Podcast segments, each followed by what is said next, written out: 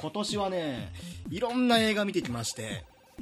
なんかね、今年ぐらいから、すっごく映画見たい欲にまみれていて、で、そういう時に便利なのって Amazon プライムなんですけれども、Amazon プライムくんね、本当にすごいわ。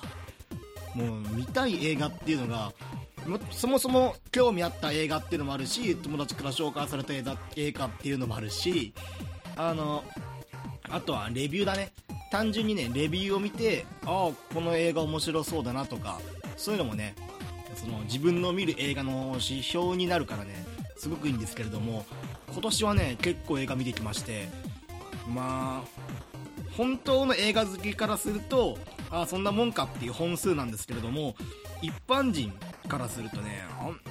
結構見てるなっていう方なんですよね。多分今年20本か30本ぐらい映画見ているはずなので、まあそこそこ見てる方なんじゃないかなっていうのを思いますね。で、えーっとね、普段ね、映画見るときっていうのは、あの、Amazon プライムから見て、で、あの、パソコンのモニター、もしくは、あの、iPhone 持ってますんで、iPhone から、えーっと、Amazon のビデオの方のアプリダウンロードして、で、Wi-Fi 経由でダウンロードして、やっぱストリーミング再生すると、すぐにね、あの通信制限来ちゃうんで、えー Wi-Fi でダウンロードして、まあ、通勤途中とかに見てるっていう感じなんですけれども、今年の6月くらいかな、あの家帰るために、ちょっと急いでて、胸ポケットに、あの iPhone 入れたまま走ってたら、胸ポケットから iPhone がスポンと飛び出して、で、そのままね、あのコンクリートの上に、この iPhone の、あの、もあ画面の方からね、液晶の方から落としちゃって、で、この iPhone って、僕はあの3年ぐらい前から雑に使ってきて、で、何度も落としてるんですよね。家でも落とすし、もう外出先でも落とすしっていう。なんで、もう落とすたびにね、この不思議とね、モニターがね、割れたことなかったんですよ。この液晶部分が。液晶部分割れたことなかったんで、いやもう今回も余裕でしょうと思ってたら、まあなんだろうね、当たりどころが悪かったのかな。バッキバキに割れて。で、それ、で、それから、あの、バキバキに割れちゃうとね、僕よく見る映画っていうのが、あの洋画よく見るんで、あの、字幕をね、あの読みながら映画鑑賞するんですけれども、その字幕がね、ちょうど映る部分のところがもうバッキバキに割れちゃってて、もう見えないんだけどこれみたいな。こう読むの一苦労だし、映画見てるだけでも目が痛くなるみたいな、そんなことだったんで、あのやっぱりね、液晶画面ね、しかも文字ね、特に、特に文字読むときに、あのモニターの液晶の部分がね、ちっちゃいと、本当に目に良くない。なんで僕出勤前からこんな目を疲れて、で、出勤した後もデスクワークで、ほぼほぼ1日8時間から9時間は PC のモニターを見続けるっていう生活してるのに、朝の通勤時間でこんなにやられてたら、これは持たないなと思いまして、で、えー今回の Amazon のサイバーマンデー、えーまあ、ネットショップ上での一番のね、えー、と大きなセールを12月の頭かな、えー金曜日、土曜日、日曜日、あと月曜日の夕方ぐらいまでのサイバーマンデーということで、で、えっ、と、まあ基本ね、サイバーマンデーだろうが、サマーセールだろうが、スプリングセールだろうが、結局ね、何が一番安く手に入るか、何が一番安い値段で出てくるかっていうのは、まあ、一つは、もう売れ残りっていうかもう、在庫処理みたいな形で安くなるパターンと、あとはもう在庫がいっぱいありますよっていう。例えばその、毎回ね、セールに出てくるやつといえば、あの、飲み物系とかね、段ボールに入った、その、ミネラルウォーター1リットル、えー6本入りを、1本あたり75円の値段で売りますよみたいな、そんな感じのセールがね、あって。で、これね、一瞬で終わる。両者が何かわかんないんですけど、一瞬でね、あの、売り切れですみたいな、キャンセル待ちですみたいになるんですけれども、やっぱりね、アマゾンのセールだから、アマゾン製品を買うのが一番ね、値引き率がいいんですよ。というわけで今回僕がね、気になったのが、えー Kindle Fire。Kindle Fire H HD の10かな。今一番新しいやつ。これ普通に買うと、確かね、1万と7000だか2万円ぐらいするんですよねでそれがえっ、とサイバーマンデー特別価格マイナス3000円それとさらに、えー、Amazon プライム会員ならばこのマイナス3000円からもうねマイナス4000円上乗せしてマイナス7000円で売りますよっていうセールが始まっていてこれ多分、ね、一番お買い得商品なんじゃないかなと思うんですよね。あのあ Amazon の製品の中で。でそれプラス最近ねあの世の中便利になったなと思うんですけれどもえーと、グルナビ、まあ、宴会とかねあの居酒屋の予約サイトグルナビ。僕あの会社の、あの、飲み会の幹事とかを何度かやってたおかげでこれグルナビ経由で予約してそうすると予約した時にポイントっていうのが付与されてましてね。でこのポイントを、あの、例えばグルナビの今後使う居酒屋の居酒屋の値段の割引に使えますよっていうのが他に Amazon ギフト券に変換できますよっていうそのおかげで、あの過去僕、今年かな、3回ぐらい、あの飲み会、幹事としてセッティングしたんですけれども、おかげで、えー、3000円分の Amazon ギフト券に変換できますよということで、これも変換してきて、合計で、えー、と1万円分、値引きをね、適用させて、えー、Kindle Fire HD10 を買うっていう。おかげでね、ほぼほぼ半額の値段で、えー、Kindle Fire を購入できるっていうね。ただね、一つだけねミスしたなっていうのがあの買うのが遅かったんですよねサイバーマンデー金曜日の18時から土日月曜日の23時59分まであるんですけれどもで僕あのプライム会員なんで購入してその翌日にはあの家に届きますよっていうまあまあそういうプライム特有のね年年間年会費4500円ぐらいかな5000円ぐらいかな払ってるので、まあ、そのぐらいの、ね、恩恵を受けてもいいんじゃないかなと思うんですけれども、まあ、本当便利な世の中だなと思いますね、えー、あの、ネットショップして買ってからもう早ければもう24時間以内に届くっていう生活っていうのはすごいよね5年前10年前だと多分考えられなかったんですけれどもやっぱそういう便利なのいるのかなってただ、えー、っと、買うのがね、僕、月曜日のサイバーマンデー終了ぐらいに買って、いつもね、日和口なんですよね。サイバーマンデー始まる前から、キングドルファイアの HD の点が欲しいな、欲しいなって思ってたのにもかかわらず、金曜日ね、セール始まってすぐに、やっぱりお金、あの、高いものだから買うの、ちょっとあの、尻つぼみっていうか、まあちょっと、ね、あの 尻つぼみじゃないよ。ちょっとまあ悩んじゃうなっていう時期があって、その時間がね、うん、悪かったのかな、もう月曜日まで2日間で悩んでようやく買うっていうぐらい小子者なんで、本来であれば1日で届くはずの、えー、Kindle Fire が、えー、っと、1週間待ちっていう、あの、もう在庫ないんで、みたいな。届くのは、多分クリスマスのなる前ぐらいに届くよみたいなことを予約サイトに書いてあって、うん、しょんぼりみたいな。まあ、多分ね、今年僕は実家帰るんで、この Kindle Fire 持って、しこたまね、映画をね、ダウンロードして、で、まあ、夜な夜な映画を見るんだろうなっていう、そんなこと思うんですけれども、でも今年ね、えー、たくさん映画見ました。まあ20本か30本ぐらい。見た中で、まあ自分のね、おすすめの映画っていうのもね、まあ、この場で紹介していこうかなっていう次第でございますと思ったんだけどさ、このポッドキャスト、あの、僕、オープニングは、まあ、フリートーク。えーと、後半部分は、まあ、本編はゲームの紹介をするっていうポッドキャストなんだけれども、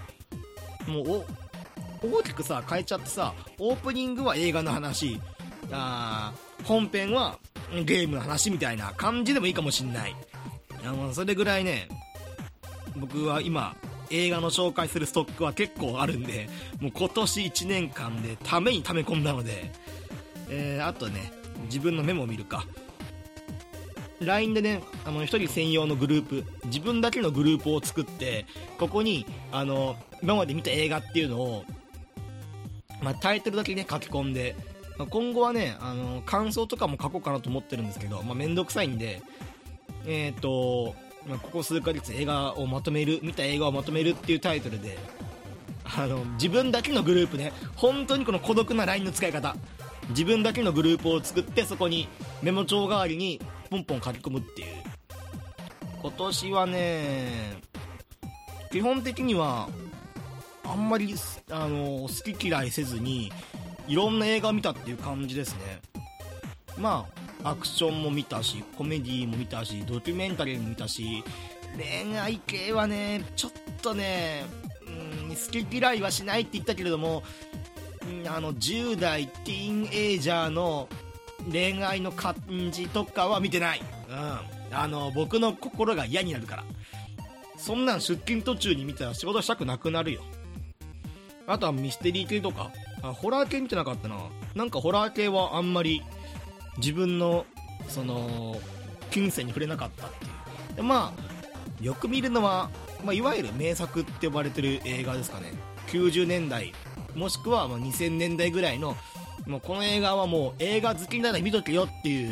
もう映画洋画おすすめって検索したらまあ大体ヒットするようなね。あのー、映画トゥルーマンショーとかね。あとあの、トゥルーマンショーとか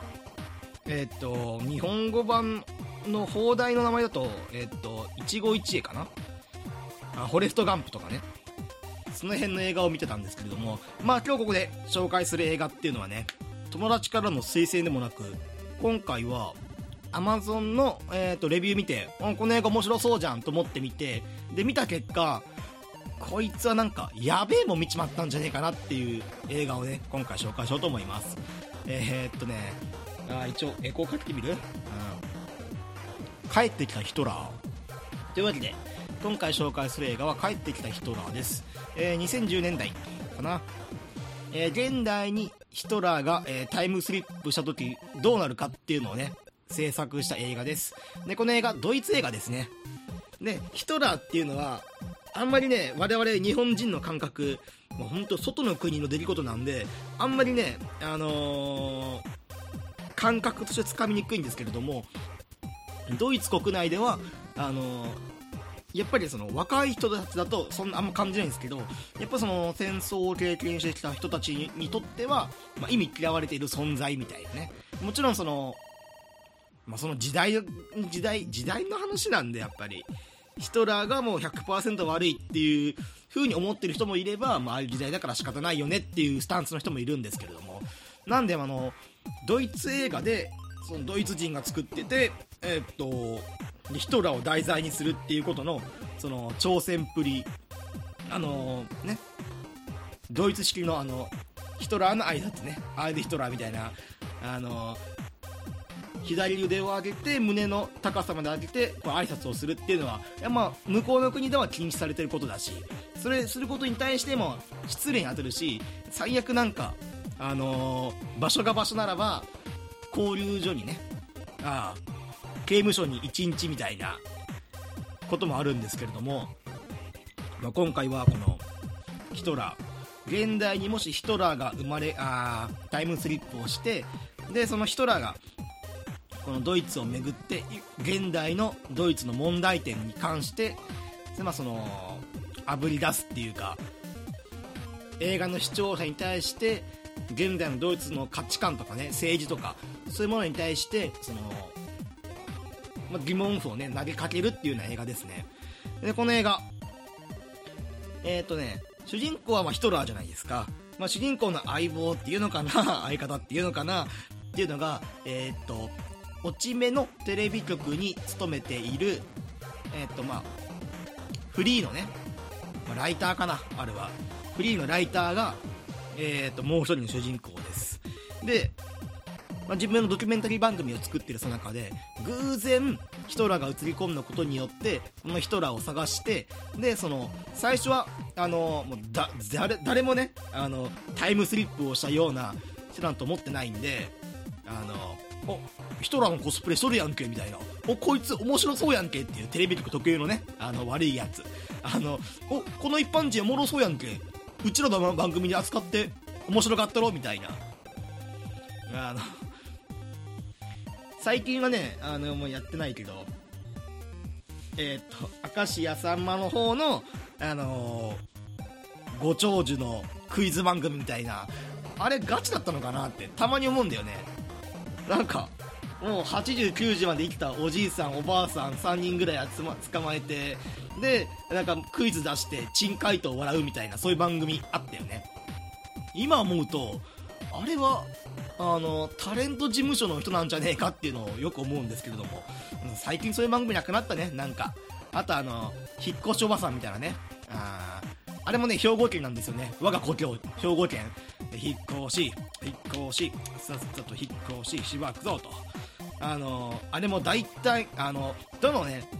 民放局も NHK で最後に取り上げてたんだよね。あれも1ヶ月ぐらいかな。ずっとあのワイドショーとかであの一般人の騒音おばさんを取り上げてでみんなでもう笑い物にしてみたいな。そ何の話してんの今？ま そういう怖さもあったけれどもまあそういうおヒトラーのコスプレしとるやんけ。おもろおもろそうやなみたいな。ようアイルヒトラー。おう今日はどこに行くんだいみたいな。そんな感じのドキュメンタリー番組を、えー撮ろうみたいな。でこのフリーのライターの方ももう大きなスクープがないとお前は契約を切って無職にするぞっていう風にあ上司から言われてたんでじゃあ俺に時間をくれと。俺に時間と金をくれと。今あのアイルヒトラーの生まれ変わりを見つけたと。だから俺はこいつと旅をしてドイツを巡って今のこのドイツの問題点社会番組を作るから時間をくれっていう風にチーフに行ってでこのアイルヒトラーを連れてあの旅に出かけるっていうそういう映画です。この映画ね社会実験も兼ねてるのかなっていう風なところがあってそこが僕一番好きなんですけれども時たまねあーごめんね。時たまじゃないな。このえっ、とライターが作るドあドキュメンタリー番組っていうのがヒトラーがその社会情勢を語るみたいなそういう風なドキュメンタリー番組を作ろうと。で旅の行く先行く先でその現地のドイツ人に、えーインタビューをしてもらってでそれをつなぎ合わせて、えー番組を作ろうみたいな。そういうことなんですけれどもなんでインタビューシーンっていうのがねたまに入るんですよ。そのインタビューシーンなんだけれども明らかに映画の HD 画質からちょっと撮ってでそのなんていうんだろうね。動画の滑らかさ。あのー例えば映画の画面が FPS60 だとしたらインタビューシーンだけ FPS30 になってますよみたいなまそんな感じで演出で撮ってるんだけれどもこれねヒトラーが行っているあのインタビューシーンこれはねあエキストラを使ってこういうシーンを撮りましたじゃなくてあのこのドイツに住む一般市民の人に対してインタビューを行っているっていう。でしかもあのヒトラーの格好でねあのドイツでは結構タブーとされているヒトラーの格好をしてこの国の今の問題何ですか？みたいなことを問いかけると、まあ、そうするとねでもねあの反応はねまちまちなんですよね。あの面白がって写真撮る人もいる。もちろんあのドイツも YouTube あの大流行中ですのでもう全世界大流行中なんだけれども、まあ、YouTube にね動画を投稿する人もいる。で YouTuber がその今ドイツでヒトラーが現れたみたいな何なんだっていう悪ふざけなのか我が国に対する侮辱なのかっていう。まああの時間が経つにつれてあのあこれ映画のプロモーションなんだなっていうのを、まあ、認知し始めるんだけど、まあ、あのある意味宣伝もね担ってるっていう。でまあドイツに現れたヒトラーが一般市民に対してインタビューしていてもうあなたなんて嫌いだからどっか行ってくださいっていう人もいれば面白がってちゃんと答える人もいるっていう、まあ、大体はね今このドイツの問題はこの移民政策に苦しんでいますよっていう風な解消する人がいてでそれに対してヒトラーがああもう我があのー偉大なる血統のドイツの地以外の汚れた血がこの地に入ってくるなんてことは考えられないと。それはもう私の本望ではないみたいなそんなことを言うんですよね。で、まあ、そういうの繰り返していってであのあこの今ドイツの抱える問題っていうのが見えてきたよみたいな。そういう映画ですね。でまあ最後、まあ、ラストシーンはちょっと SF チックに終わるっていう。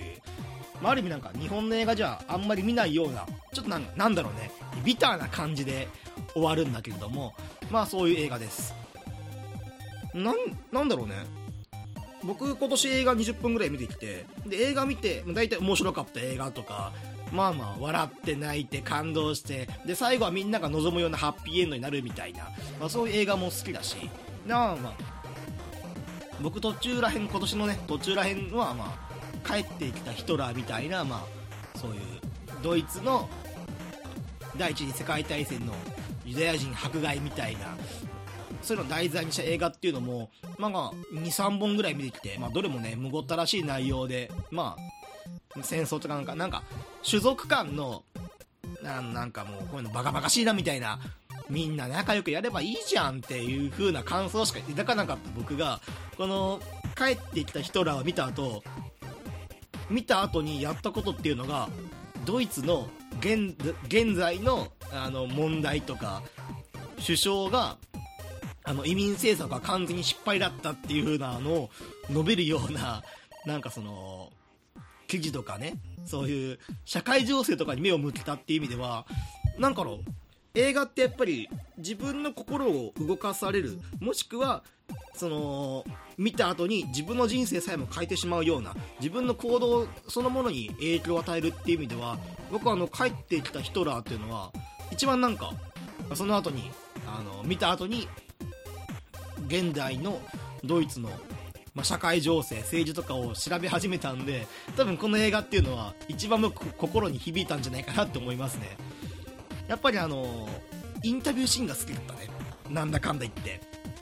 あのリアルな声っていうのを聞くっていうのは面白いなっていうのと多分日本でね同じようなことやるって言っても多分無理だなっていう信長の格好をしたお侍さんが街中の人に今の日本の抱える政治的な問題は何ですかっていう問いかけしても日本の政治について詳しい人が一般市民の中でほぼほぼいないっていう。そりゃ選挙の投票率も40%ぐらい30%ぐらいだよなっていう。マジでびっくりしましたもん。この前ねこの前いつも衆議院選だから11月10月ぐらいだけど僕あのちゃんと選挙行ってであの近所の市民会館みたいなところであの選挙やってたんですけれども僕今24歳。であの、まあ、並ぶ時間も結構人いたんで、まあ、1時間ぐらいかな、まあ、それがね、まあ、投票するのに1時間2時間待ち時間がかかりますよっていう。東京ディズニーランドじゃないんだからさ。その後にあ並んだ後に楽しいようなもう面白いようなアトラクションがあるわけでもなくなんかもう名前丸書いて箱に入れるってアトラクションをま2時間待ってやったんですけれどもまあうーんもうね IoT の時代っていうかここまであの IT が進んでおいてなんなんでこの投票システム1個も変えられないんだろうっていうのをねよく思うんだけどね。そりゃね20代誰も投票しねえわっていう。もうその日行った時なんて50代60代ぐらいしかいなかったんで基本的に。本当もうおじいちゃんおばあちゃんしかいなかったんですよ。うーんなんだかなと思いながら。でその投票率が低い低いって言われて。で若者は自分の政治に興味がないみたいな政治のその参加しないみたいなこと言われましてもっていう感じがするもん。もう今の投票の仕組みが古すぎて。せっかくなんか国が何百億何千億かけてマイナンバー制度を作っまあまあ作ってマイナンバー交付までしたのになんでこんな1個も変えられないんだろうっていうのがね、あるんですけれども、でも関係ねえや。で、あの、織田信長が、今の日本の政治の問題何ですかっていうのを問いかけても、多分ね、あの映画に出てきた一般市民の、その、なんだろうね、政治への不満、なんかどちらかっていうとね、あのー、日本だと、やっぱもう自分目線で、なんか生活が苦しいですとか、そういうのある言うのかなっていう思うんだけどね、まあ、そのニュース番組とかね街頭インタビューとか見てるとね思ったんだけども。ドイツの方のあの今日今日っていうか今回紹介してる、えーと、帰ってきた人らに出てくるような一般市民の方はなんかちゃんとなんか私はもう誇りを持って政治に政治に参加意識を持ってますみたいなそんな感じの回答を言っててね、うん、やっぱ移民問題がこのドイツの経済を疲弊させているみたいな。すげえなみたいな。お前ただのおっちゃんだよなって。そこのバーで飲んでるおっちゃんがすげえこと言うなって思ったんですけれどもというわけでねまあ今回うん面白かった映画はね帰ってきたヒトラーですね。えー、Amazon プライム、あ、プライムじゃないんだ。Amazon で多分300円ぐらいでレンタルできるんで、ん、もしよければ見てみてください。まあ、うん。あんまりね、難しいこと考えなくていいと思うんだ、映画って。僕、ここまでなんかちょっとね、ちょっと格好つけて小難しく、あのー、ヒトラーの、あのー、帰ってきたヒトラーか、説明して、で、なんかその、ドイツの社会情勢うんぬんかんぬんって言ったんですけど、まあ、あんま難しいこと考えずに、まあ、コメディの延長戦だと思って見てください。あのー、まあ、もっとね、軽くね、この映画見ようとするならば、ヒトラーは、いや、私は本物のヒトラーだって言ってるのに対して、周りが、ははは、そんなこと言っちゃって、みたいな。おめえコスプレなんだろうみたいな感じで接してる、なんかその、おとぼけ感。あと、それと、あの、ヒトラーと、えっ、ー、と、まあ、ライター、まあ、その、コミ、えー、ドキュメンタリー番組撮ってるライターというか、プロデューサー？ディレクターか。ディレクターの、まあ、珍道中間。その行く先行く先で何かしら問題を起こすんで、まあ、その珍道中間も楽しんでもらったらいいなと思います。というわけで、えー、オープニングはこの辺で終わりですと。えー、ジングル開けましてゲームの話していこうと思います。この後もよろしくお願いします。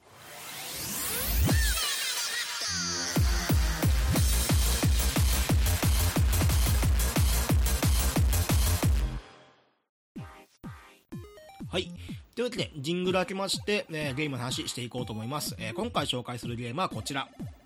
バルハラ。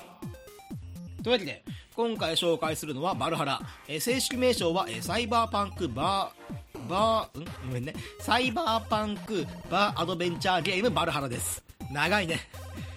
思わずね、なんていう名前だっけなっていうのをね、あのー、頭の中で繰り返すぐらいには、えちょっとね、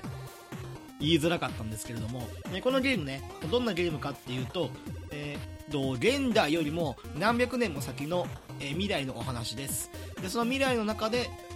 えー、と主人公のバーテンダー、えー、リルになって、あ、ジルか。ジルになって、え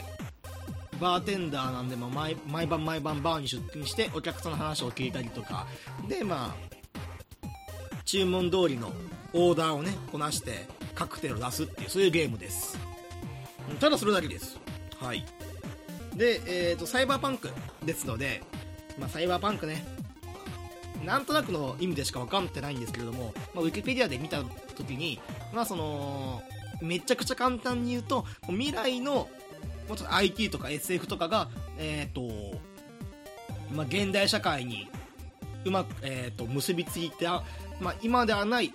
もっと未来のフィクションの物語ですっていうのがサイバーパンクまあでもこのサイバーパンクっていう言葉が生まれたのも1900何年だっけな。えっ、ー、とアンドロイドの羊は夢を見るかみたいななんだっけ。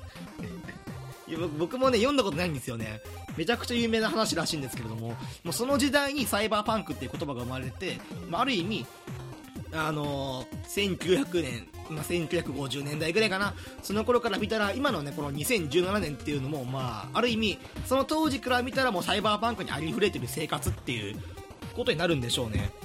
ええ。電車の中でずっとスマホ見たりとかあの新聞じゃないスマホ見てるんだっていう。で歩きスマホを歩きスマホえー、っと右耳にイヤホンで左手にドリンクしてなんか事故が起きましたみたいなのは多分今で言うともう結構大きな問題になってるんだけれども多分50年前からするとなんだその話っていう。ある意味その不謹慎であるものの50年前からするとこの左手スマホ右手ドリンク左耳イヤホンで自転車に乗ってで、えー、人を跳ね殺しちゃったみたいなそういう話はもしかしたら50年前だと笑い話になってたかもしれないっていうもうそのぐらいあのめちゃくちゃな話だから。じゃなくて、まあ、サイバーパンクの話です。で、えっ、ー、と、バーデンダーの女の子。まあ、女の子っつっても27歳なんだけどね。うん。ただ超美人。グラフィックはね、あの、今回僕プレイして10時間で、ちゃんとクリアまでしたんですけれども、主人公の、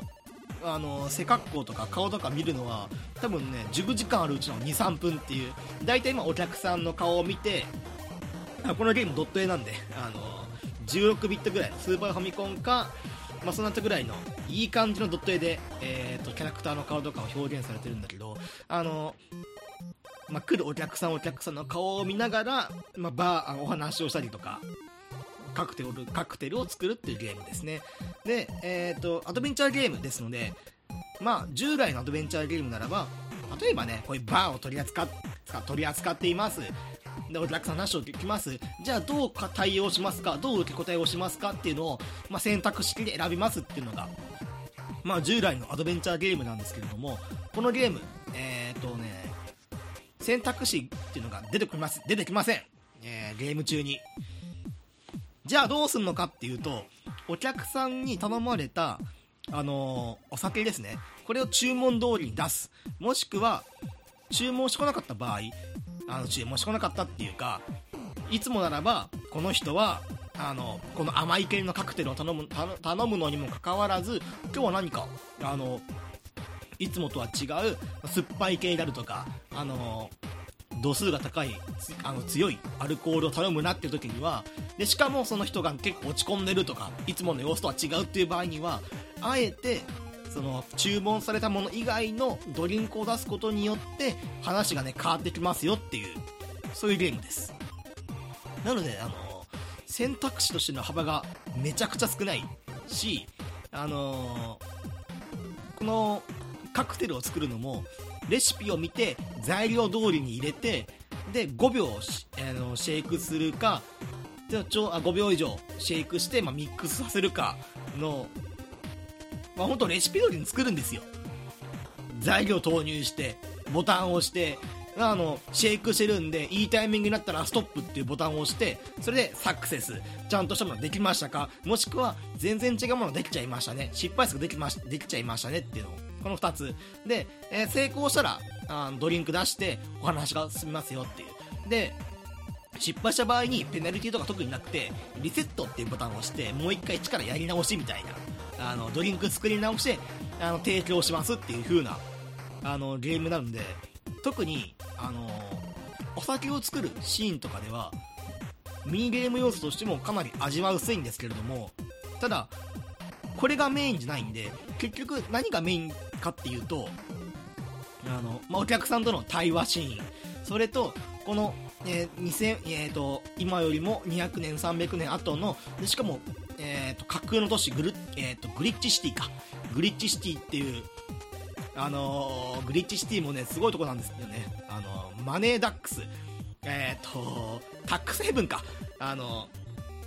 マネーロンダリングとかそういう、ね、もう悪いことガンガンやってますよみたいな。で治安も超悪いですよみたいな。でそんなとこに、あのバルハラっていうバーに迷い込む、まあ、ある意味子羊たちなんですよね。バーに迷い込む人たちって。何かどこかしら悩みとか気持ち的に心的に暗い部分を持ち合わせた人が、まあ、ドリンクお酒を飲んでその明日への活力につなげていくっていうゲームですね。で主人公はただのバーテンダーなんで世界を救うとかもっと言うとその RPG みたいな困ってる人の根本的な悩みを断ち切るってことはしないんですよね。例えばなんかえっ、ー、となんだろうな。なんか悪いおやつさんがおやつさんが？おやつさんが 借金にまみれていてでその悪いね金貸しですよ。金貸しがあの借金おやつさんに借金させてあげてで期限までに返せなかったからへへへこの娘いただいて行くぜみたいなそういうね。でおやつさんがその必殺仕事人にあの助けてくださいみたいなトゥルートゥルトゥトゥルトゥルトゥルトゥってこれはあれか暴れん坊将軍がトゥートゥルートゥトゥトゥルヘイみたいなえ天誅みたいな。そんな感じじゃなくて根本的な原因をね断ち切るんじゃなくて安藤の話を聞くだけ。だって僕はバーテンダーだから話を聞くことはできるけど根本的な原因を断ち切ることできないっていう、まあ、アドバイスぐらいはね、ま、そのバーテンダーとてあのお客さんとの会話の中で生まれるんだけれどもうーんこれだこれだてーてれーててーてれーみたいなことには発展しないっていうああくまでも話を聞くだけであのまあ翌日、まあ、翌々日、まあ、その後どうなったかみたいな話を聞いてみてでまあ順調になんか話進んでいるのか進んでないのかみたいなもうそれ本当聞くだけのゲームですで話はねほとんどがもうほとんどっていうかもう9割がね9割あのバーテンバーテンの中で進んでで1割は自宅で進むみたいなそういう話なんでこのグリッチシティの外の世界のことが結局ねゲームプレイを通してもよくわかんないっていうこのグリッチシティを牛耳っている財閥の集団が何を考えているかとかだからまああんまネタバレとか挟みませんよ。今更ですけどね。あのとある銀行で襲撃が起きましたみたいな。えなんで？みたいな。うんでもそういう街だからみたいな。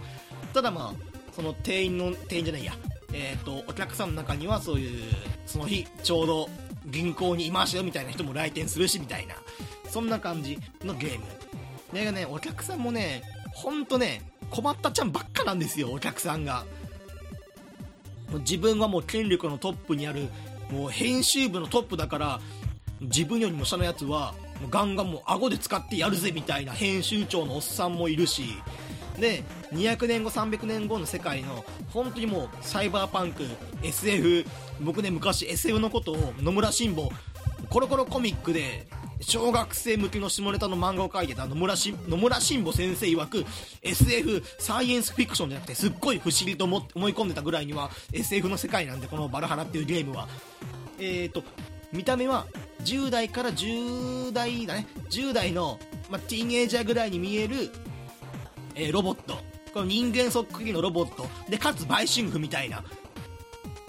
それドロシーちゃんのドロシーちゃんっていうロボットがいるんですよ。でその子はバイシングなんですよ。ロボットなんだけど人間相手にしてる、えー、そういう困ったお客さんもいれば。いやもう凄腕のハッカー。もう友達の女性のもう凄腕ハッカーがいたりとか。でこの件も忘れてた。あの性性に関してはめちゃくちゃね開けすぎオープンにしてるゲームなんでえーと例えばまあ LGBT かな？レズゲートランスジェンダー。この問題に関してもこのかなり解決されてるっていうかもう女性同士で結婚するの当たり前みたいな。ある意味なんなんだろうあのゲームの中で男性と女性が付き合ってる率よりももうだ同性同士が付き合ってますよみたいなそういう風な割合のが高いゲーム。てか高い世界。で主人公のバーテンダーもえっ、ー、と昔、えーと、大学生時代に彼女がいましたよみたいな女の子なんだけどね。でしかも今はその自分のバーテンダーのボス。これもね女性なんですけれどもあのディッシュか。腕をねあのディッシュをしたこのバーテンダーのオーナーに惚れてますよみたいなそういう話もあったりなかったりみたいなねで。あしかもそういうバーなんで7割8割ぐらいはめっちゃ下世話な話。もう下ネタばっかり。あのー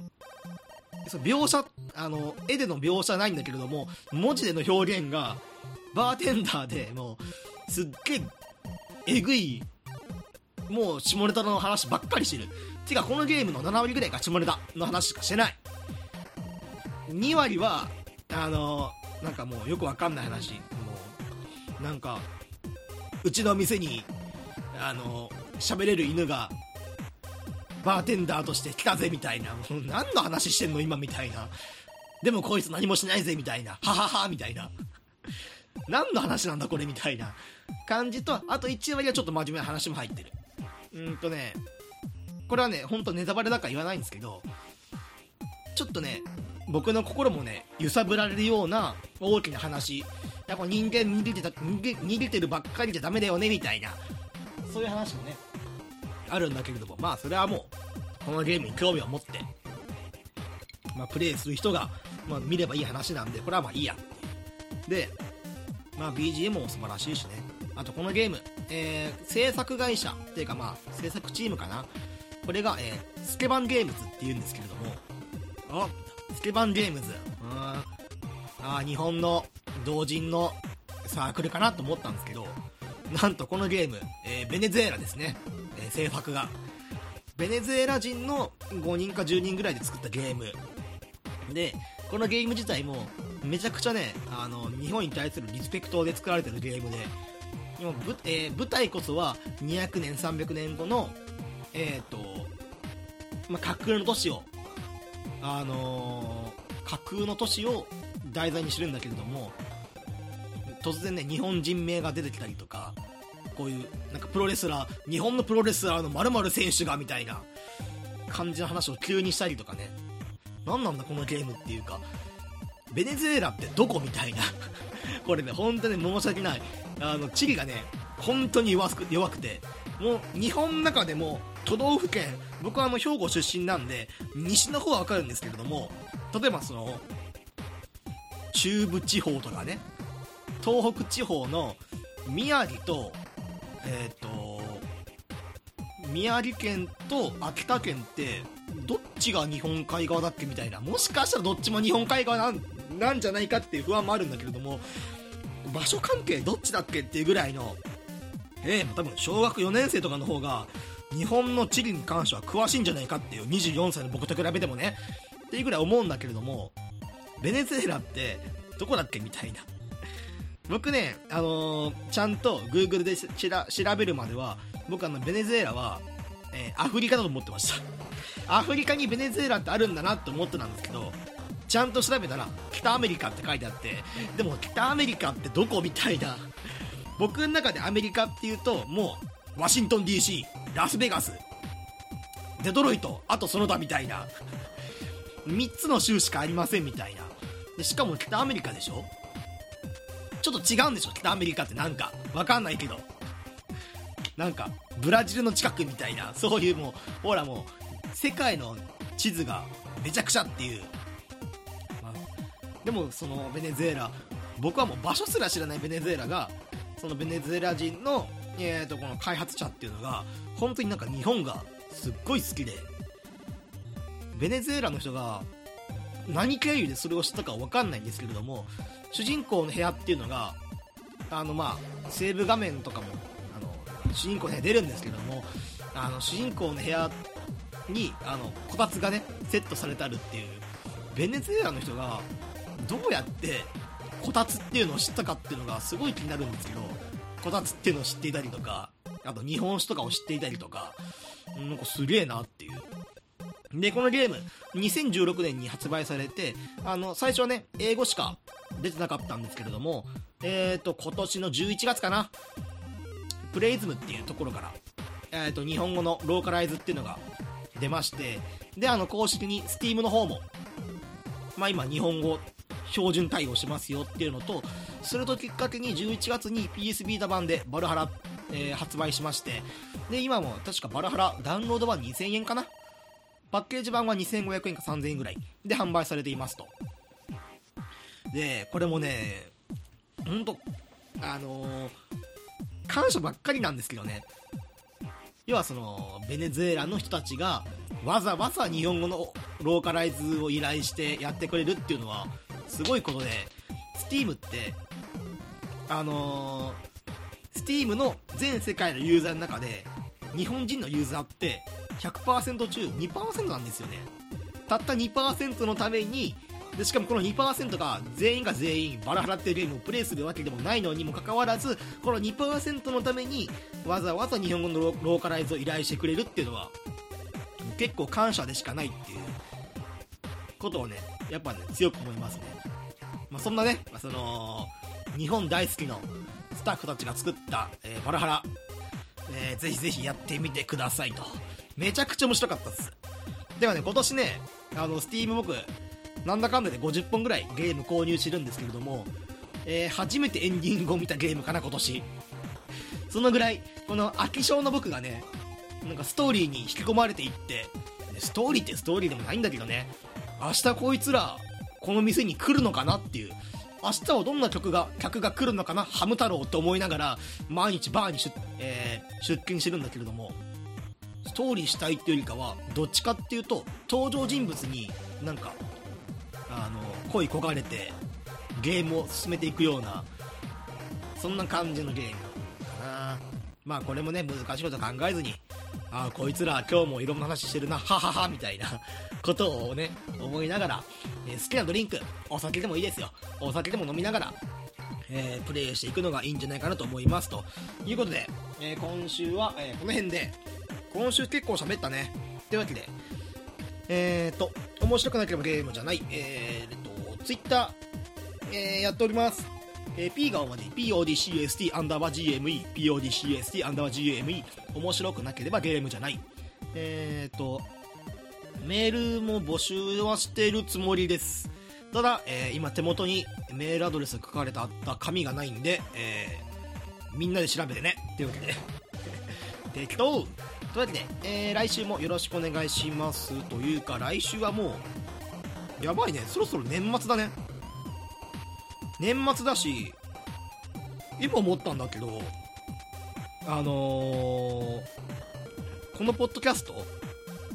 いつの間にか